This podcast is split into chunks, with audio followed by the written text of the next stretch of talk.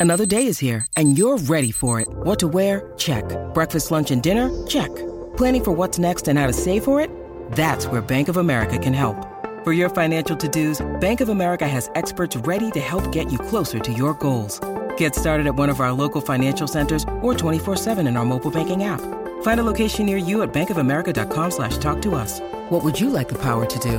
Mobile banking requires downloading the app and is only available for select devices. Message and data rates may apply. Bank of America and a member FDIC.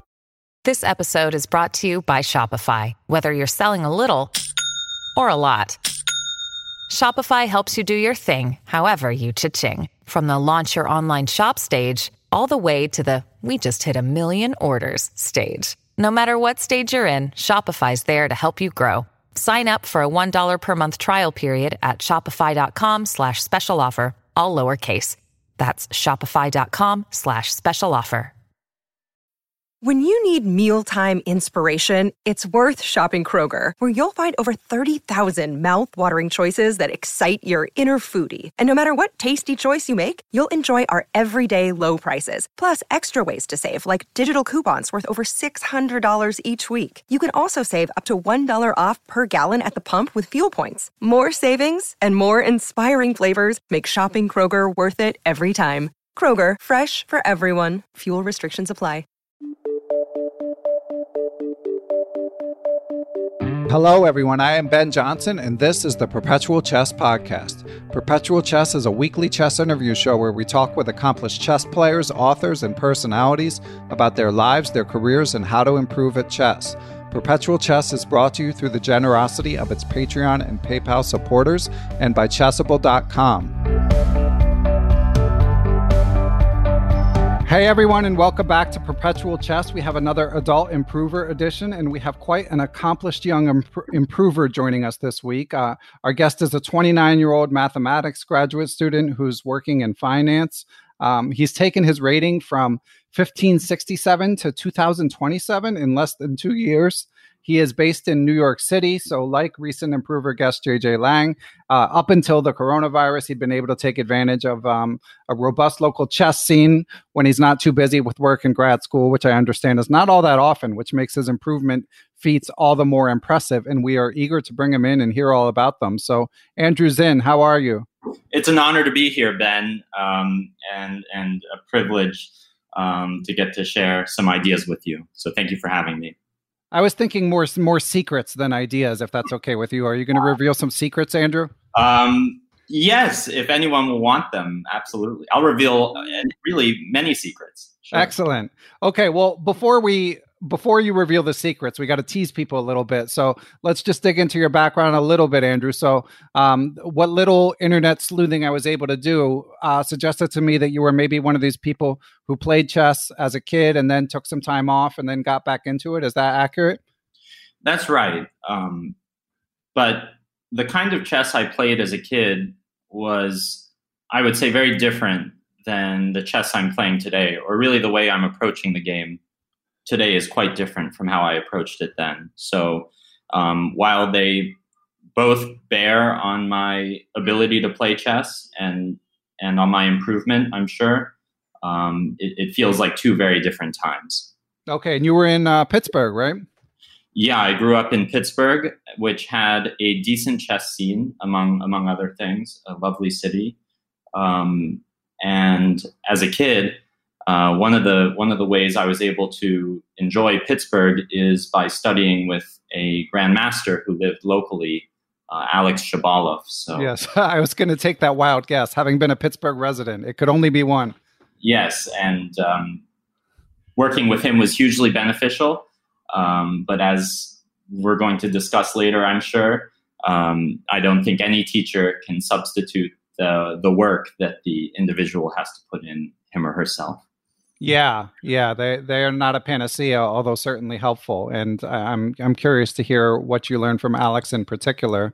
Um, he, I lived as as I've mentioned to you, I lived in Pittsburgh for a while, and even though he's kind of borderline legend in U.S. chess circles, he keeps a pretty low profile in Pittsburgh. So you didn't hear that much about him. Um, he's not like hanging flyers or anything, and uh, you know, very very. Uh, active to this day in the U.S. chess circuit. So not always in Pittsburgh, even when he's based there.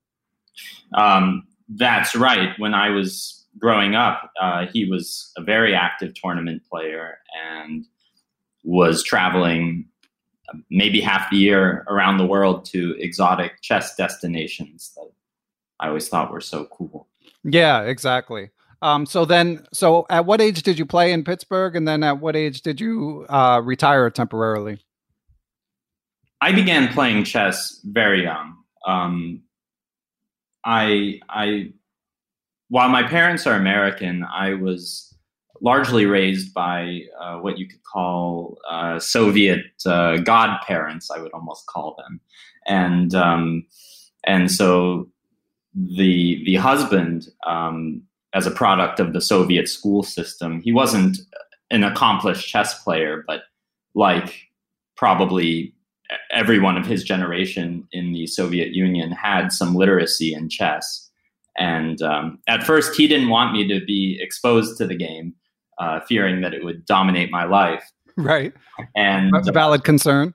Yes, and uh, it was actually my grandfather uh, who showed me how to play, and I think they, my family members, thought uh, I had a knack for chess, and I seemed to do pretty well for my age. And so um, I began to play local tournaments. The the Jerry Myers specials. Jerry Myers specials, and exactly. uh, shout out to Jerry if he catches wind of this. Uh, I, I hope he does. He, will, he, will, remember me, and so yeah. thank you, Jerry, for for instilling the love of the game.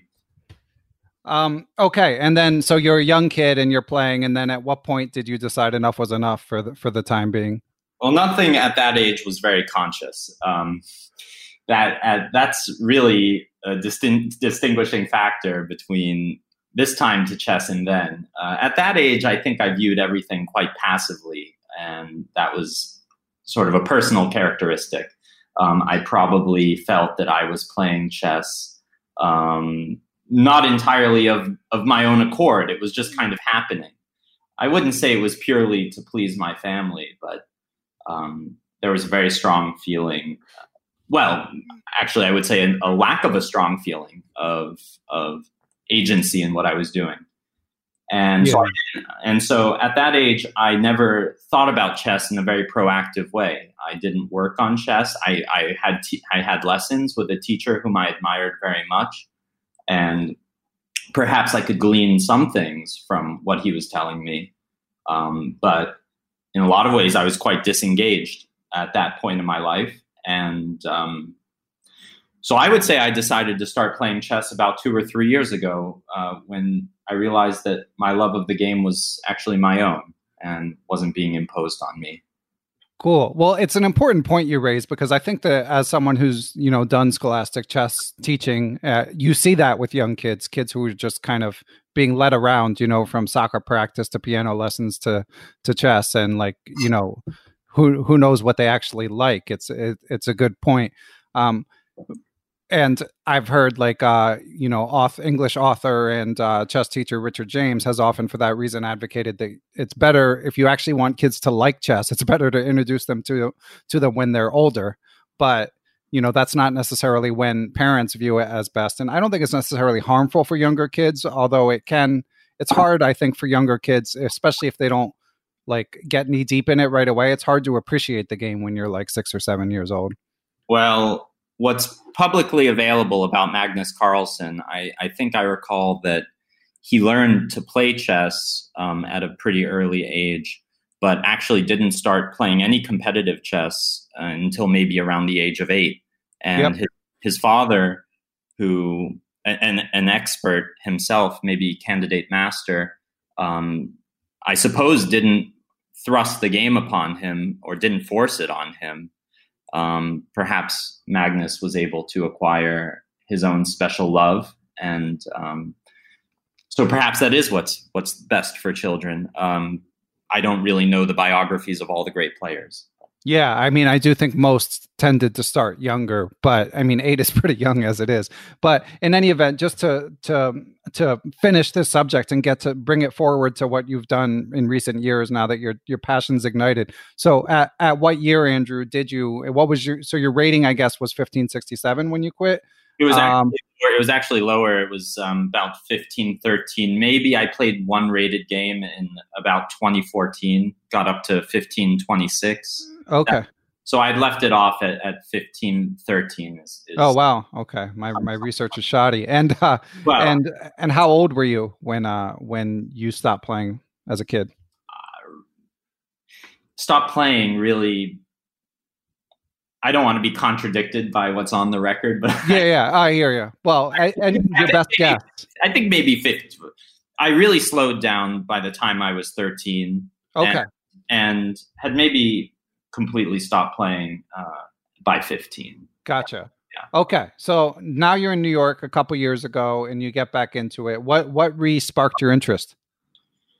Well, it was a long process. Um, after I graduated from from the University of Michigan undergraduate, um, I spent a year and a half back in Pittsburgh where I was doing academic tutoring and preparing to go to law school, um, preparing for the LSAT exam, and that was what I might call a very reformative period of my life, where I, I took the time to rediscover my own interests. It's a lot easier, I think, if you don't have to pay rent. So I would work, I would work maybe 30 out, 20 to 30 hours a week teaching, um, private tutoring.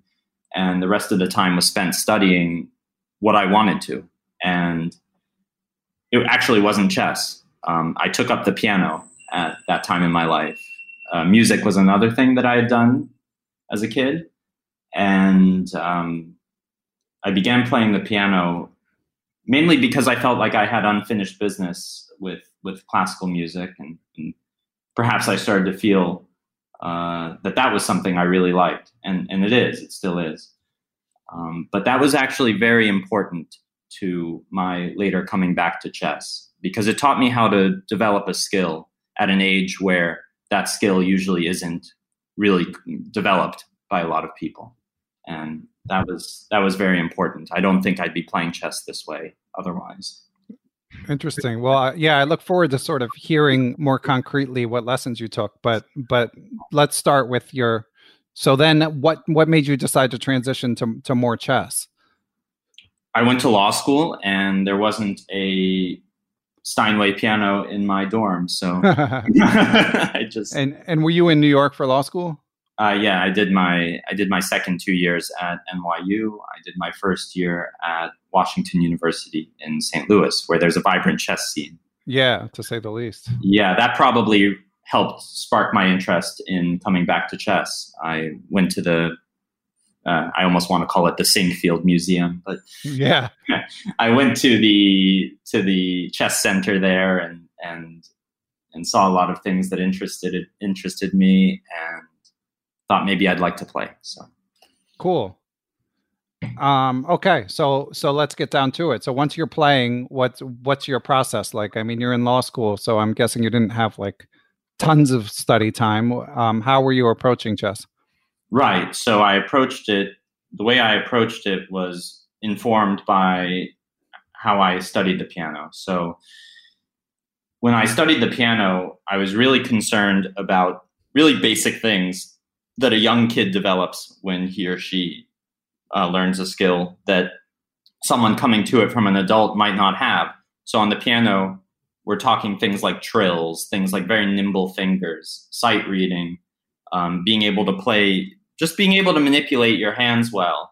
Um, it's one thing to be able to read the notes, but I think your improvement in the piano is really going to be capped if you don't build those fundamental building blocks. Like can i move my fingers? Can i move can i let my wrist relax as i use my hand? So with chess i thought of it very similarly. I, I thought in chess there's a defining skill that strong chess players have and that is an ability to see the board. Um, you see it in their ability to calculate blindfold. That's that's obviously a very prominent way you can see that skill exhibited, but also their speed of calculation and the depth to which strong players can calculate, you start to realize that that is definitely a limiting factor of someone's of someone's growth in chess. So although you you you mentioned we talked, I, I played as a kid. I was yes, I reached fifteen hundred, but I was a very shoddy fifteen hundred. Probably I had good intuition about where to put my pieces, but I didn't calculate. I really didn't calculate. So so I so as an adult, I didn't feel that my returning to the game, I didn't feel that my calculation was at all decent. I mean, maybe I could see basic things, but to really hold the board in my head, that's that's what I started to put a priority on. So, um, how how to how to build that? Um, well, I studied checkmates in one.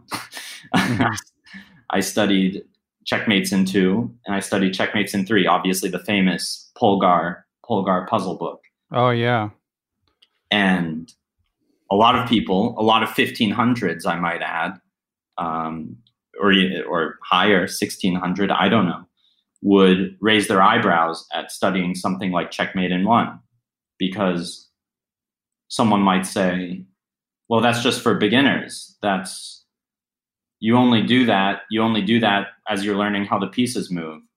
But i don't feel that way. I feel that when i'm looking at a simple puzzle um, i'm training myself to to view changes occurring on the board. I'm trying to keep the board in my own head in a very fundamental way. And so my practice of chess was not wide ranging i wasn't yeah of course i was interested in openings and look at what books might say or what books existed. I didn't really read opening books getting back into chess. Um, so I was interested in other parts of the game, and I played plenty online, like any uh, like any chess player probably does. But, but to train, to train, I trained as I came back to chess in the same way I train now, which is just to be able to see the board. That that's a start. yeah, that's interesting. I mean, I think that it's been a topic obviously we've been talking about a lot lately on the podcast like this idea of just really drilling the basics. But of course the first question that comes to my mind andrew is um, were you repeating them? Or like did you just do the polgar book once or were you making some sort of effort to repeat or memorize the patterns that you were seeing? Definitely not memorizing. Um, the main concern was being fully engaged as i was doing it.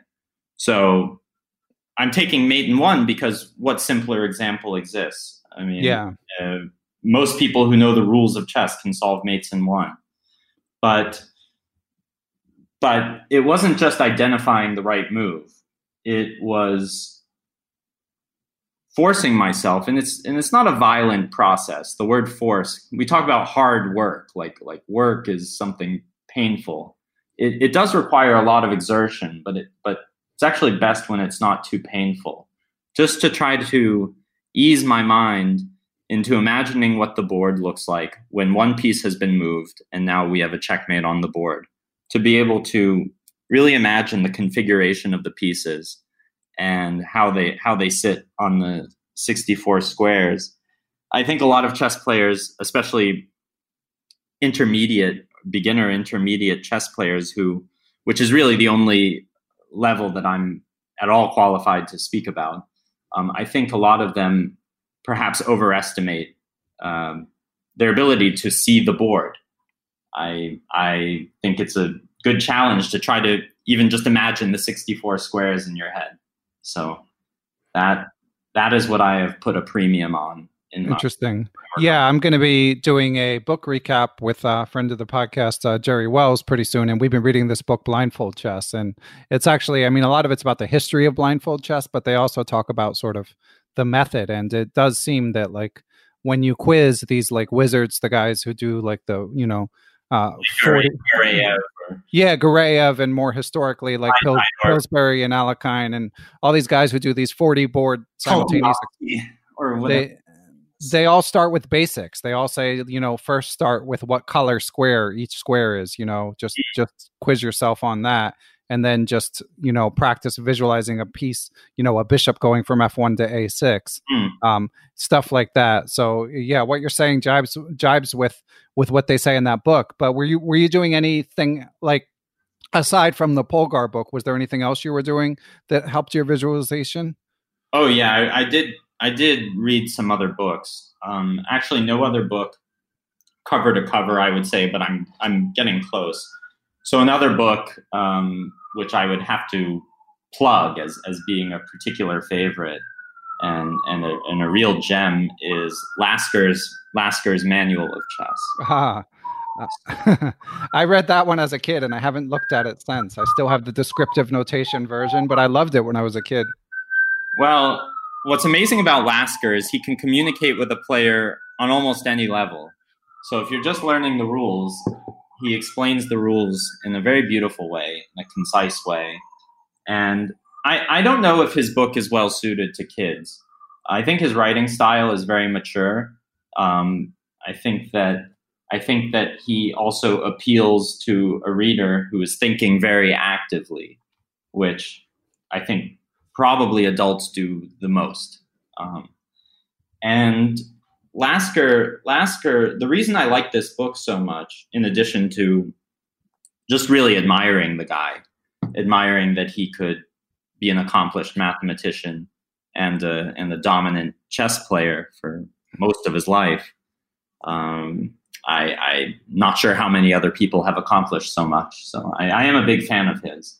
But other than personal admiration, I think this book packs into 280 pages I'm seeing here. I have it in front of me. Um, so many different parts of the game. And the guy understood chess so well that it doesn't really matter if there are some lines that haven't been computer checked.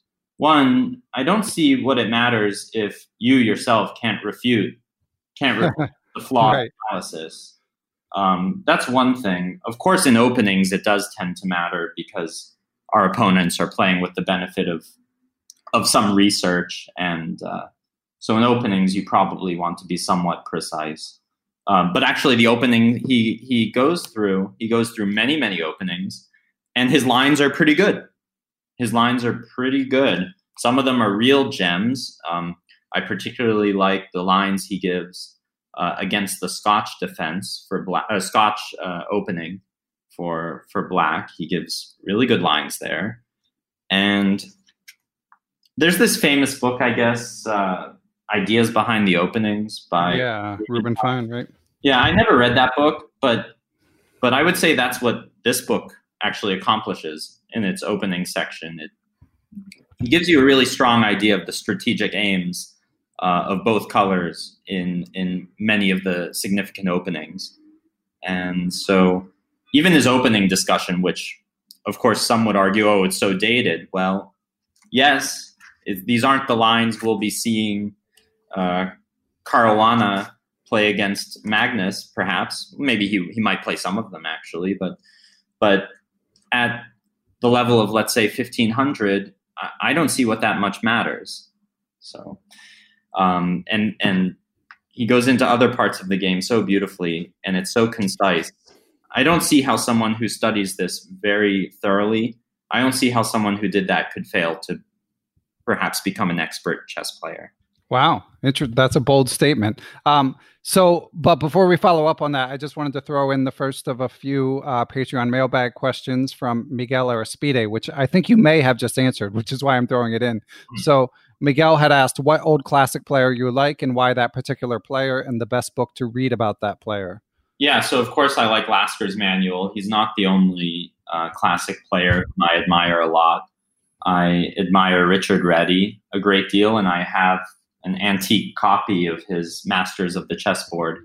Wow, you know, we have like the same book collection. Yeah, and you have to be willing to read descriptive notation for a lot of these. But yeah, well, I was trying to actually a second ago. I was trying to look up because I rem- I had descriptive of both books. I know there's a algebraic version of Masters of the Chessboard that's inexpensive too. I think it's like twelve bucks. So great value. I mean, again, the same critiques you mentioned or whatever, not critiques, disclaimers about like, okay, maybe the analysis isn't perfect, but Réti also, as I'm sure you you agree being that you brought it up. I mean he does a great job explaining the openings. He gives a little bit of color on the players and their historical context and it's yeah it's just just a nice book to read. And lasker i haven't chased down yet if there's an algebraic version but there is a 21st century edition so that sounds promising. Mm, that does that does. I'm reading one of the descriptive ones but i've i've i'm living with it.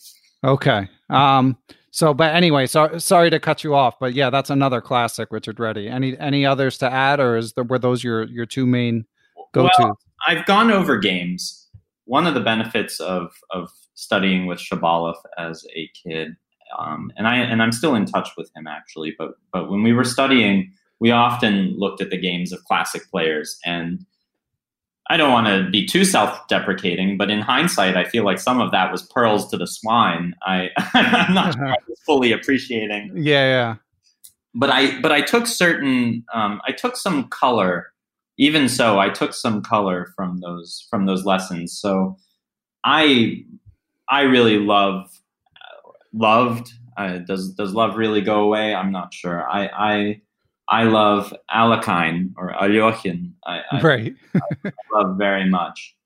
Um, and his games struck me as as something so so big. Like I don't. It's not my favorite composer, but almost like a Mahler symphony or something, where it's just building and building and building, and it, it just never seems to stop. And he and the tension just explodes and uh, yeah, those Alekhine games, of course. I'm, I'm not an expert on Alekhine. Um, I mean, really not an expert on anything except my USCF title. Right. Um, but but his games are are magnificent to be compared with great symphonies, perhaps. Excellent. So, okay, you've done your reading. Um, how often were you playing when when you made this jump? So, right. Um, I I was playing a lot. I was playing probably an average of a game a week, rated mm. rated game. Um, the Marshall Chess Club, as your New York listeners will know, and as others may have heard of, um, and that's another great old player, of course, Frank Frank Marshall. Um, but the Marshall Chess Club is great in that when when there's no pandemic, uh, you can play. They they host probably about five nights a week of rated chess, uh, if not six. I mean, Tuesdays they don't tend to have it. All other days there's some rated play. Um, so for New Yorkers living reasonably close, uh, that's it's an invaluable uh, opportunity yeah, and that of course, I mean, shout out to the Marshall. What can I say that hasn't already been said? But I mean, it certainly had poetic, uh, you know, resonance with me growing up in Philly and like starting to go to the Marshall as a teenager and like first of all like the the the majesty of New York City and the West Village but but also just like that beautiful building and the history I mean and you know the fact that it's still still doing well at a time when a lot of chess clubs unfortunately uh, you know, find it hard to compete with internet chess. I mean, just just a special place. Um, but relating to your games, Andrew, so uh, we're gonna jump in with the next question since it fits. Since you're playing so much, uh, Giovanni Russo says. Uh, wrote in to ask, he said, Do you analyze your games? And if yes, can you please share some insights on how? Engine, no engine? Do you go shallow or deep, the whole game, or a few key moments, lots of notes, or a few key remarks?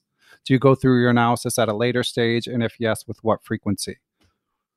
Well, I think it's really hard to analyze your own games. Um, and I don't mean to say you shouldn't try, but if you think about it logically or just rationally, you, during the game, you're exerting yourself almost to your maximum. Maximum. I mean, really trying to sit there and win. And so to find on your own improvements upon your own play i don't think is that easy. Um, it's like am i really a stronger player in analysis than i am over the board? I'm not sure. But none of this is to say that i don't. It's i'm just saying it's not easy. It's it's really good to have someone stronger with you to help you analyze, um, maybe a teacher or a friend. That having been said, I'm sure that putting in the effort to analyze your own games um, in a really holistic way, and I mean without the engine. Of course, I mean without the engine, because um, you don't have an engine with you when you're playing. But uh, to analyze the games yourself, it it probably would build a lot of strength and is something that's an area where I, I kind of feel and I'm not playing chess now because no one is, but when when chess hopefully resumes, uh, I think I'm going to set aside more time for analyzing my own games. Now, the reality, of course, is I put them in the engine. I mean, yeah, okay, but so you so you do look at them, but you put them in the engine. Was generally your approach? I put them in the engine, and uh, on one hand, it tells me where did I first slip up in the opening, if I did slip up in the opening, and, and that almost always happens. Uh, some move. Yeah, I think it's reasonable. I mean, I what you say about the importance of having the engine off when you analyze is something that uh, I would say there's some disagreement. Some people say some, you know, grandmasters. When I talk to them about it, some say yes, some say no. Jesse Kraai, obviously a vocal proponent of doing it as analog as possible, taking pages of notes on your games and um, not using an engine. But I think even Jesse Kraai would be okay. Like if you forgot some theory, it's okay to look up the theory. You don't have to bang your head against the wall trying to figure out the theory on your own. No, of course. Yeah. So with a data database is always good, like Lichess database or ChessBase. And uh, about the grandmasters who say that, I, I mean, of course, they're extremely high ranking and brilliant players. But I just wonder how many of them developed their calculation skills with the engine running. Um, I, it, I, I just wonder if it's easy to say once you're already that good that the running engine doesn't bother you much. But I'm yeah. not. It's a good point. And I should say, like, if I were to go and compile what each grandmaster says, it's probably more more common for them to say keep the engine off than turn it on. Um, you know, when you're analyzing. But but you know we're talking mostly about adult improvement and you know there's um there's a tr- everything's a trade-off. So yes you could i mean if you only have a finite number of hours to week uh, to study per week say you're someone who's super busy and you've only got say 5 hours that you're able to dedicate to chess like um is it really the best? And you're maybe you're playing uh say you know Five one turn yeah one tournament a month on top of that. So maybe another five hours or something depending on the time control. Yeah. like is is the best use to spend those whole five hours going through the games like without an engine? Or is it to like split the baby and do some engine analysis and then you're able to work on the other aspects of your game as well? Like yeah. who knows you know? Yeah and and the way react like i'm speaking about ideals but the way reality played out i i did not sit and do painstaking uh, Botvinnik like work um, analyzing my own games i often just left it to the engine or i went over it with a stronger player often yeah. often i would try to go over it with a stronger player so but you didn't have a personal coach at, at this stage of your life well i i mean i have had I have reconnected with with Grandmaster Shabalov, and we've had a number of sessions together. Um, at the Marshall, there are many masters who play, and um, all perhaps with something valid or stimulating to say about a game.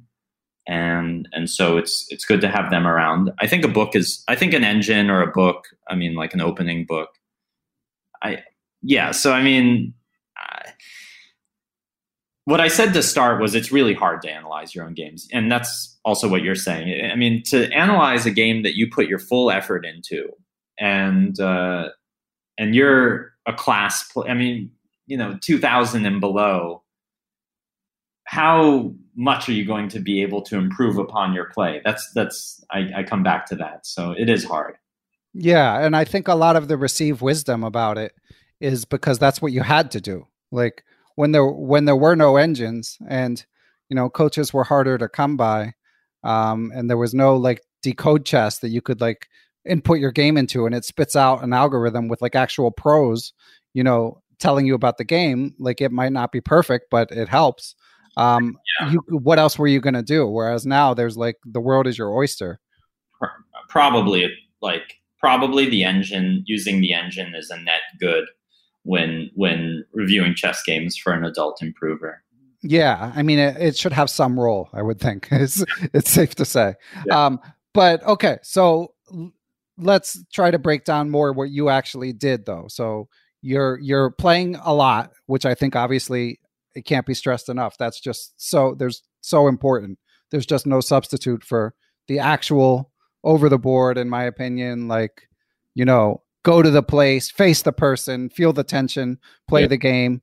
And, you know, that in itself is inspiring to go over it. Um, and then you're reading these classics and you do look at your games, but not like insanely intensely. But like, how many hours a week do you think you were doing chess total on average? In a perfect night, I can, I would be able to spend three hours on chess. I, wow, even during law school. I don't have a family. Um, yeah. I I again, not every night. Right. It would be a perfect it would be a perfect night to be able to spend that much. So but what do you think on average per week? How many how many hours per week? Count like counting playing five five games per month or whatever. Yeah, uh, probably about ten hours a week. Oh, okay, with, yeah. Oh, with the playing, no. If we include the playing, maybe I was sinking fifteen hours, almost fifteen hours into chess.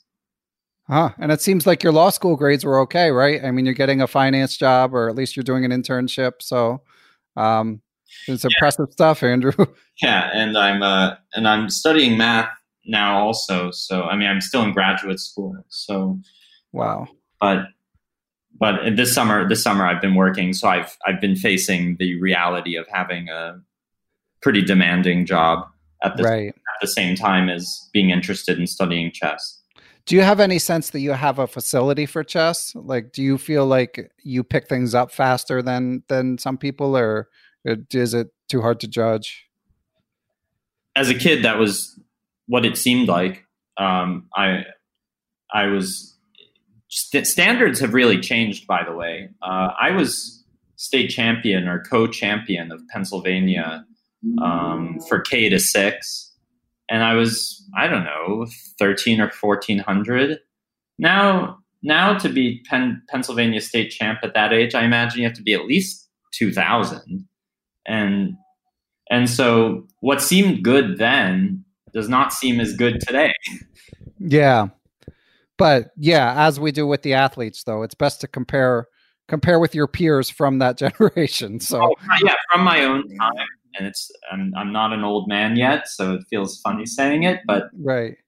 From my own time, I was I was good. I I was one of the best players in the state. At my I, I was co-champion for my age. Uh, I think two times. So um, so it went well, and that was without much work, but with lessons, with a with a great chess mind.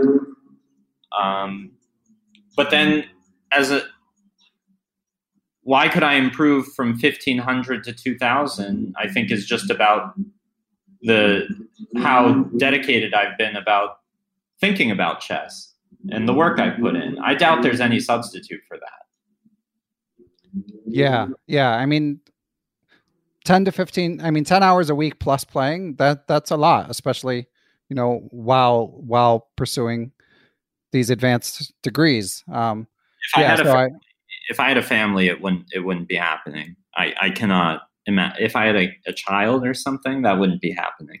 Yeah and being in new york uh, again as with jj lang like it's just just to be able to play that much is just so huge. Yeah um, i would agree. um, okay, so Andrew, we're gonna we're gonna pick this up in a minute, but I want to take a break and hear from our friends at Chessable. So the latest from our friends at Chessable is the Magnus Touch the Endgame. As you might infer from that, this is an endgame course designed by Magnus Carlsen and his second GM Peter Heine Nielsen, with help from Chessable's I am Christof Sielecki, aka Chess Explained. It has 158 training positions that they can quiz you on with Chessable's Move Trainer 2.0. Move Trainer, of course, being their proprietary technology that uses spaced repetition to quiz you repeatedly on key positions and make sure that you learn them. So go check that out, as well as their many free offerings, as well as the classic players you can learn from, all on chessable.com. All right, so Andrew, let's try to get a little more granular on your actual study. So, on a good night, you say three hours a week. Are you kind of like hopping around between activities, or is it just like whatever book you're enjoying? And and how regimented are you about like particular modes of study and playing online, as you mentioned, uh, you do, as we all do? What's what's your general approach to to that stuff? I try to be pretty regimented. Um, I try to make sure I'm working working, excuse me, on a uh, a few books at any given time. I mean, obviously not reading them at the same time, but um, maybe a rotation, kind of like an exercise circuit. So if I were going to the gym, I wouldn't just curl biceps the whole time. Right. Yeah.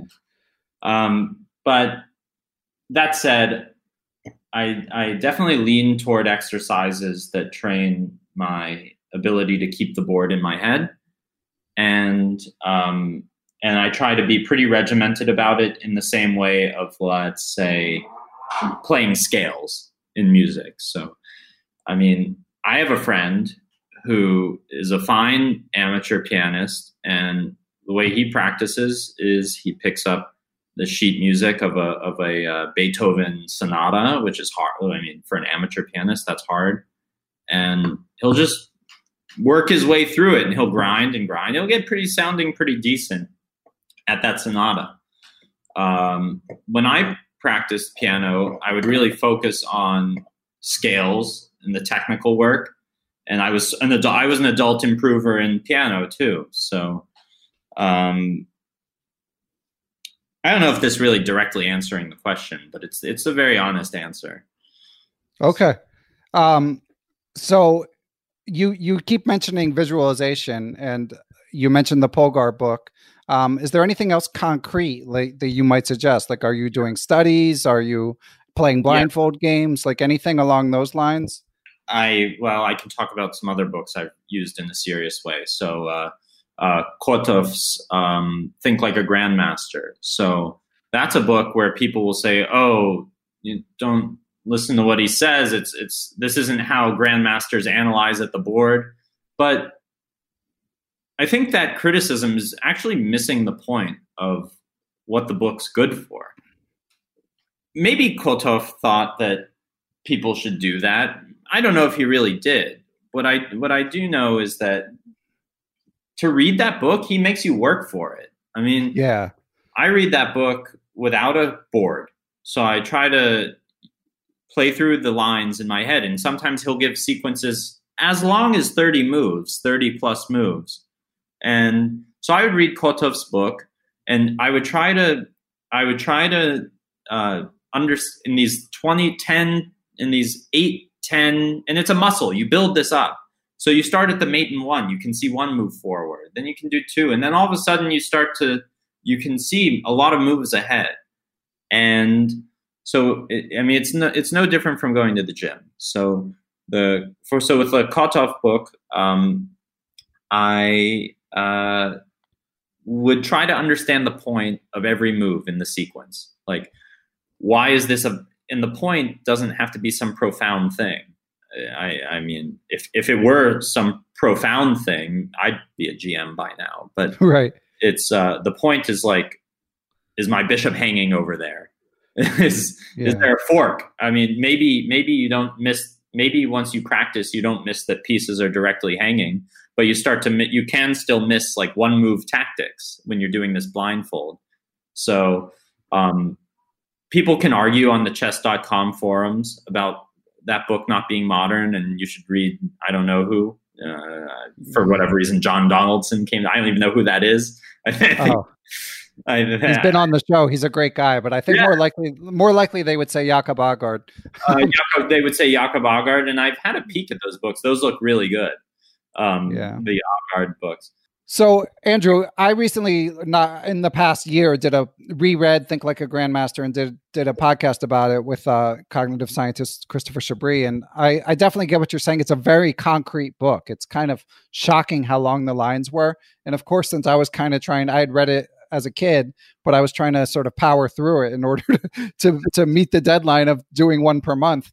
right. um, one podcast per month. So I did not visualize it as much. But sort of what I'm inferring from from what you're saying, and correct me if I'm wrong, is that it's not even so much about which book it is as the way that you're approaching it. The fact that you you really aren't just kind of skimping when you go through the variations that you're consciously not having the chess set in front of you but working really hard to visualize everything they say. Is that is that a fair interpretation andrew?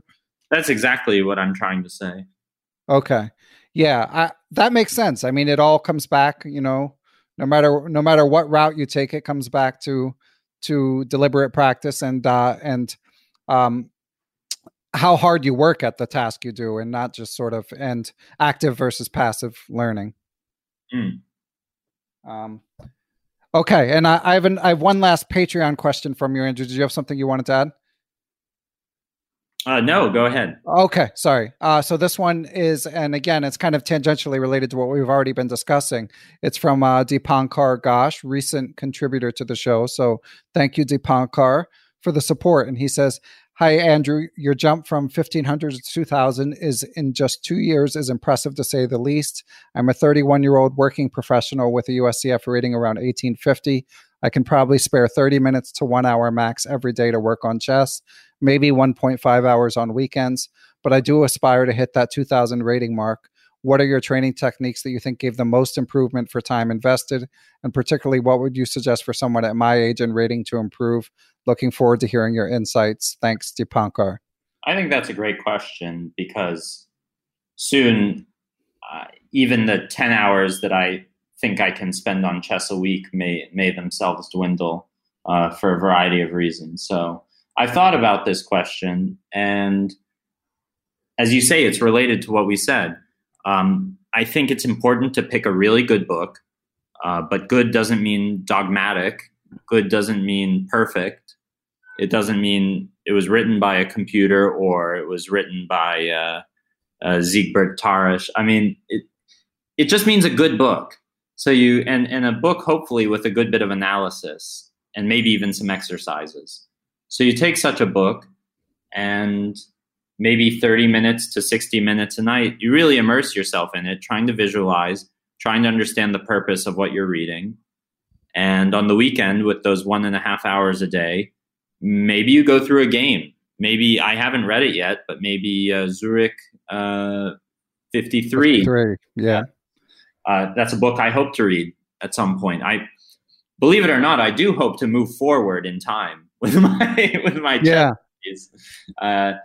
And that's actually something perhaps I I should talk about for a moment. But um, uh, yeah, I was meaning to ask you about that because I mean, you know, going to a top law school and getting a graduate degree in mathematics, that's heady stuff to begin with. But actually, I mean, the finance world is not known for its uh, lackadaisical work schedule. So, no.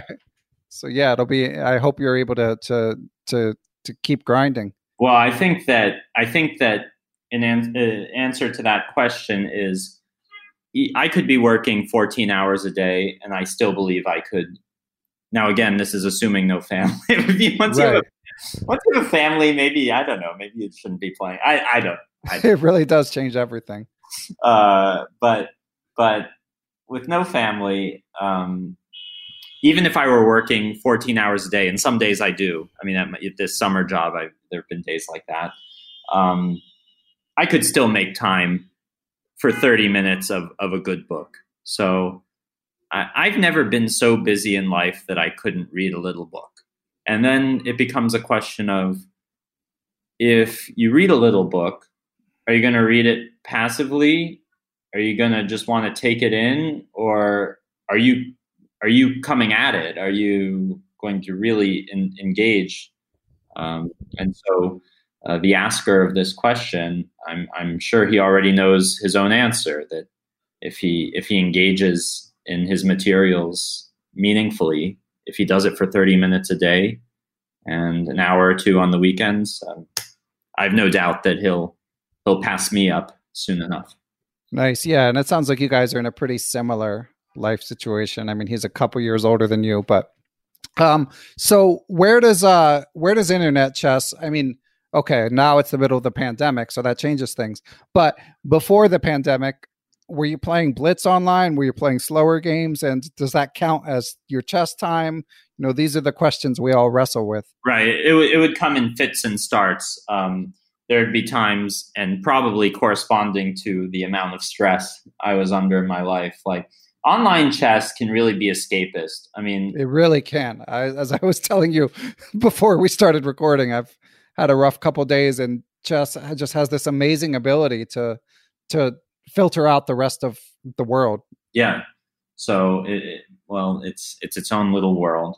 Um, online chess, I try to play less. I have an account on Lichess. That's just my name, and uh, uh, a friend, a, a, close friend of mine, who's uh, who's a master, an FM. He and I kind of agreed that we would take a break from online chess. So um, we did something very silly, but but uh, completely rounded off our rating. So my uh, on chess, my blitz rating is exactly 2100, and my uh, rapid rating is exactly 2300. And so kind of, so kind of, I can't. Uh, if I start to play, I'll disturb the harmony of those. Right. nice. So my answer to online chess is I'm trying my best not to play it. I even even during the pandemic. Yeah, I don't know. I mean, I think online chess helped me grow from about 1500 to 1800. Um, and that was because I don't even think studying chess is what made me get to 1800. Like all this stuff that I'm talking about right now, that's really what it's taken to get from uh, class A to expert and hopefully from expert to titled. Um, I don't really like that word. Just say master. From from expert to to master, which is of course the next goal. Um, I would say the study has been instrumental in going up rating classes now. Uh, but to get from 15 to 1800, uh, playing online chess helped. And uh, that was because I was an adult, so I was coming at the game a little differently. I'd studied some advanced math in college, and so I, I learned to do logic just a little better than I could as a kid. So, so I kind of figured out that chess is a logical game, and you there the way to the way to play it is to look at different moves and variations. That sounds so silly, but I mean, as a 1500 i really like i mean i understand i really understand that. So so online chess did help me. Once i had a good framework for looking at the game and that is a, a rational one um, playing online chess it exposed me to a lot of different openings. It exposed me to um, different situations. I mean so i think it can be beneficial. Uh, obviously there's stories in the chess community and i don't know if they're pro- propagated by uh, Hikaru himself, but he's he often talks about playing online chess as having been the uh, the the main tool for him to grow. I don't know how much I believe him actually, but yeah, it's it's hard to believe, but he's been sticking to that story like all along. So I know, I know. Well, I don't know the guy. I don't know the guy, so uh, I no, I have no reason to uh, to doubt his uh, his honesty, but maybe it's a little nonchalant. I don't know. Yeah, that could be. Um, so, what about what's your approach been to openings, Andrew? Like, how how how much time do you devote to them relative to your more general chess study? My openings are a serious liability. I'll always be in trouble at this point against a well prepared opponent. Um, my my opening, I'm lucky to get through the opening. Right? I'm giving, yeah my, my future opponents are listening to this and loving it. Um, right. anyone anyone who's well prepared is going to get me into some trouble. yeah. So yeah, don't don't walk into their prep, especially after this interview. well, and I play I play all these mainline openings too, only to make matters worse. I mean, I play I'll play like the Ruy Lopez or or you know what a main line of of everything. I, of I'm not I'm not uh, married to those lines. Uh, I'm willing to I'm willing to deviate. Sometimes I'll start a game with knight f3 or d4 just to just to feel some variety. Um, but uh, yeah. So as far as how I study openings, well, the sad thing is that a lot most I have studied a lot of openings, but most of what I've studied is like totally irrelevant. So I've studied a, for the opening I've sunk the most time into, for instance, is uh, is the uh, bishop c4 variation of the king's gambit, the king's bi- wow. the king's bishop's gambit. Why did I do that? I, mean, yeah. I, I rationalized it. I rationalized it by saying I don't want to ever be scared of someone playing because if you're, let's say, not a master or grandmaster, whatever, if you're unprepared in general, the King's Gambit could be really scary. So, um, so I guess that's how I rationalized it. So warning, warning again to um, all future opponents: if you if you do play the King's Gambit against me, I I, I think I will be prepared for that. nice. um, um, so Andrew, you mentioned that you're kind of digging yourself a hole in the opening, and we know you're playing in New York where they have a lot of action chess. So I'm just curious, what when you do play these tournaments, what time control are you generally playing? Like, is there action involved, or is it generally slower games? I'm playing both. I'm playing the. I mean, it's not in the present anymore. It's already more than half a year ago, but maybe I played in February, so half a year ago. Uh, I I was playing sometimes the Thursday night games, uh, the action at the Marshall. Those are those are rapid. Those are what would be considered rapid chess. Um, yeah, twenty five five or something. Yeah, yeah. Uh, but my preference is for the slow games. I really, okay. I enjoy digging into the digging into the game and digging myself out of um, an opening hole. My opening knowledge. Yeah. Okay, and just a couple more, Andrew. Um, do end games have a special place in your study approach, or it sounds like with the calculation work you're doing, they might just sort of fall under that umbrella? Is that the case, or do you uh, make special time to study end games? I take care to look at some end game studies. Uh, I'm not really well versed in theoretical endings, but I think uh, Magnus Carlsen said the same thing, and and I'm uh, I don't know about a thousand points weaker than him, so. Uh, I really don't know theoretical endings very well, um, but I but I do studies. I do endgame studies to improve my calculation, and um, and uh, and I know that if if we get bishop and king, bishop and knight over the board, I'll probably be able to to set checkmate. Um, but, but, gotcha. than that, and I'm putting you on the spot, Andrew, but do you have any um, recommendations for resources for studies? I feel like uh, club level players are always, it's harder to find studies that are not just like too hard, you know? There's a really great one, and and it's again Polgar. So similar the the the checkmating book, which isn't all checkmates, by the way, it has other stuff in it, but uh, that checkmating book is the really famous one. But he has a similar book actually uh, that's just called Chess Endgames by Polgar, and it's a compilation of something like four thousand studies. And these aren't they start, of course, easy, and, and he kind of builds gradually, and it's an amazing book if if you're willing and uh, if you really care about chess. I would assume you know you'll budget yourself accordingly. So can spend a hundred dollars and get this book, and and uh, it's a really wonderful book with a lifetime supply of of these studies.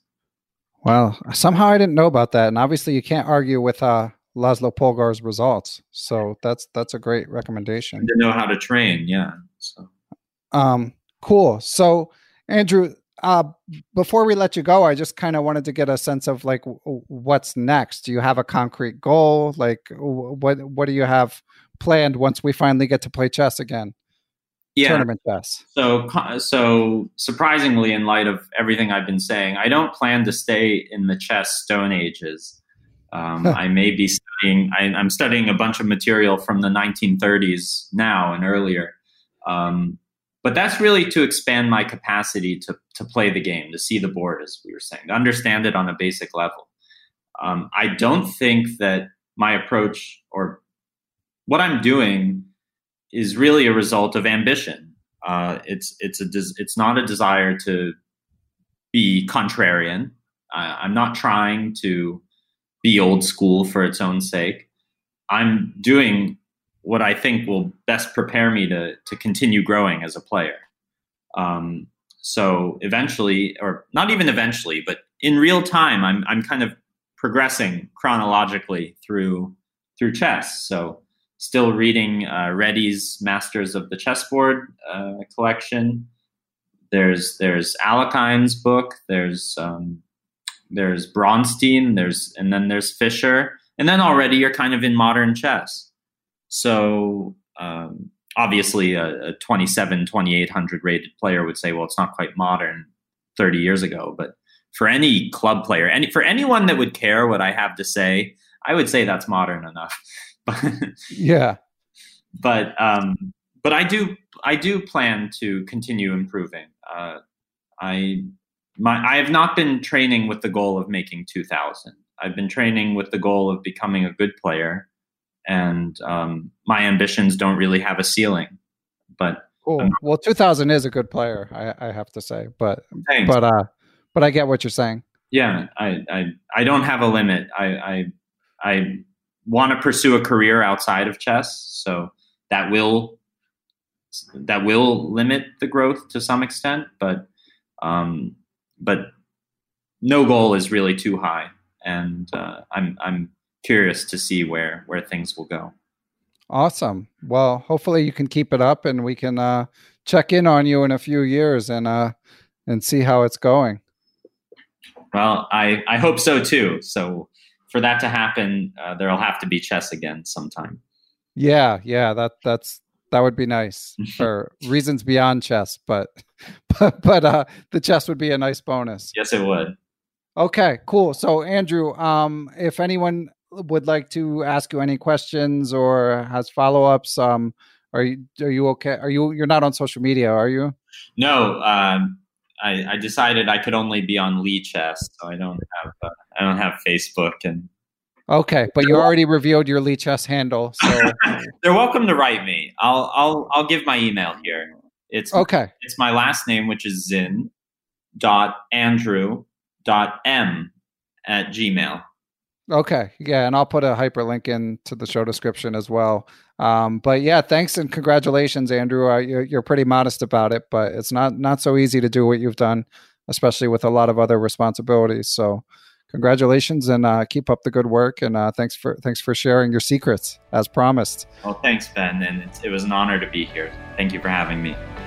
Special thanks, as always, to my producer, Matthew Passy, and thanks to those who continue to help spread the word about perpetual chess. Positive reviews on podcast platforms like Apple Podcasts, glowing comments on YouTube help people discover the show, as does telling a friend or, or sharing it on social media. Speaking of which, you can follow me on Twitter. I'm at Beneficial1, or join the Perpetual Chess Facebook group and continue the conversation about the latest interview. Sometimes the guests even weigh into these discussions. The Perpetual Chess Instagram page is back in action, so lots of ways to stay engaged, as they say. But most of all, of course, I want to thank those who provide financial support to the show, especially right now with all this COVID craziness going on in the world. Most of all, I want to thank Chessable for sponsoring the show and to everyone who kicks in via PayPal or the Perpetual Chess Patreon page. I also just put up a little donate directly link on the Perpetual Chess web page where it says donate. But again, if you're not in a position to donate, I'm happy to have people listening and just enjoying the show. So, without further ado, I'd like to give thanks to the people who helped make Perpetual Chess possible. I would like to give thanks to the following people and entities. Chessable.com, Quality Chess Books, the Capital City Chess Club, the Chess Twitch channel, Andrew Alhaji, Andrew Bach, Austin Clough, Benjamin Porteau, Bill Sigler, Kathy Carr, Chad Oliver, the Chess Central's Chess Blog, Chris Flanagan, Dan O'Hanlon, Danny Davidson, David Schreiber, I am Dimitri Schneider, IM Eric Rosen, Faraz Sawaf, Gary Foreman, Greg Harst, Greg Natel, Greg Shahadi, Guven Manet, James Kennedy, Jens Green, John Jernigan, John Rockefeller, John Cromarty, John MacArthur, Kelly Palmer, Kevin O'Callahan, Lucio Casada Silva, the law offices of Stuart Katz, LeelaAnalysis.com for cloud based Leela engine analysis, Michael Can, FM Michael Oblin, Mike Zelazny, Mr. Mike Shahadi, the famous Mr. Dodgy, Peter Zodi, Reuven Fisher, Seattle Chess Club, Stephen Martinez, Thomas Stanix, Thomas Tachenko, Todd Bryant of Strong Chess, Todd Kennedy, Wayne Beam, and I also would like to thank the following. Aaron Waffler, Ace Vallega, Adam Ralph of ChessEngland.com, Adrian Gutierrez, Alex Pejas, Andy Ryerson, FM Andre Terakov, Dr. Andrew Perry, Anita Deer, Barry Hessian, Better Chess Training, Bill Juniper, Bill Moran, Brad and Andy Rosen, Brett Howard Lynn, Brian Mullis, Chad Hilton, Dr. Charles Snodgrass, Chris Wainscott, Christopher Baumgartner, Christopher Chabris, Chris Lott, Christopher Wood. IM Christof Sielecki, aka Chess Explained, Coach Jay's Chess Academy, Costa Carras, Courtney Fry, Craig Mellon, Daniel Ginsburg, Daniel Naylor, Dave Saylor, David Bleskacek, David Kramaley of Chessable.com, Dalen Shelton, Dirk Decker, Drake Domingue, Dwayne Edmonds, Ed Daly, Ethan Smith, Ian Mason. I am elect Donnie Ariel, Fox Valley Chess Club, Francis Latart Lavoie. Frank Tortoris MD, Gary Andrews, Gary Lewis, Geert Vanderveld, Gerard Barta, Giovanni Russo, Hans Schu, Haris Srinivasan, Jacob Kovac, Jack Perry, James Aspinwall, James Bonastia, James Muir, Jason Willem, J. Deep Chakrabarty, Jeff Anderson, Jeffrey Martello, Yep Hoyland, Jerry Wells, Jim Ratliff, JJ Snod, Dr. John Fallon, John Fernandez, John Fontaine, John Hartman, John Jeffrey, John McMurtry, Jonathan Slater, Jordan Goodwin, Jose Rodriguez, Justin Gardner, Jen Shahadi, Joel Rocky, John Thompson, GM Josh Friedel, IM Kari Christensen, WGM Katerina Nemcova, Kelly Palmer, Kevin Pryor, IM Kostya Kavutskiy, Krishna Gopalakrishnan, Kyle McAvoy, Larry Ryforth, Laura Boyowski, Martin Knudsen, Martin Krug, Matthew Passy, Matthew Tedesco of SeattleChessMeetup.org, Mechanics Institute Chess Club of San Francisco, Michael Allard, Michael Hudson, Miguel Arispide, Mike Clem, Mitchell Fabian, Nate Solon, Neil Bruce, Nigmat Mulajanov, Olaf Mueller Michaels, GM Pascal Charbonneau, Pasi Passanen, Paul Bain, Paul Clarkson, Paul Sweeney, Paulo Santana, Peter Lux, Randy Temple, Ricky Grijalva, Richard Hallenbeck, Robert Turner, Roy Yearwood, Ryan Berg, the Say Chess YouTube channel, Scott Doherty, Scott McKinnon, Sebastian Finsterwater, Shane Unger, Stefan Roller, WGM Tatev Abrahamyan, Tim Brennan, Tim Seymour, Timothy Ha, Tom Edsel, Tomas Komanich, Tony Rotella, Tyron Price, Vishnu Srikumar, William Brock, William Juniper, William Hogarth, William Peterson, FM Zhao Cheng of Chess1000.com, and last but never least, Zhivko Stoyanov. Thanks for listening, everyone. I will catch you all next week.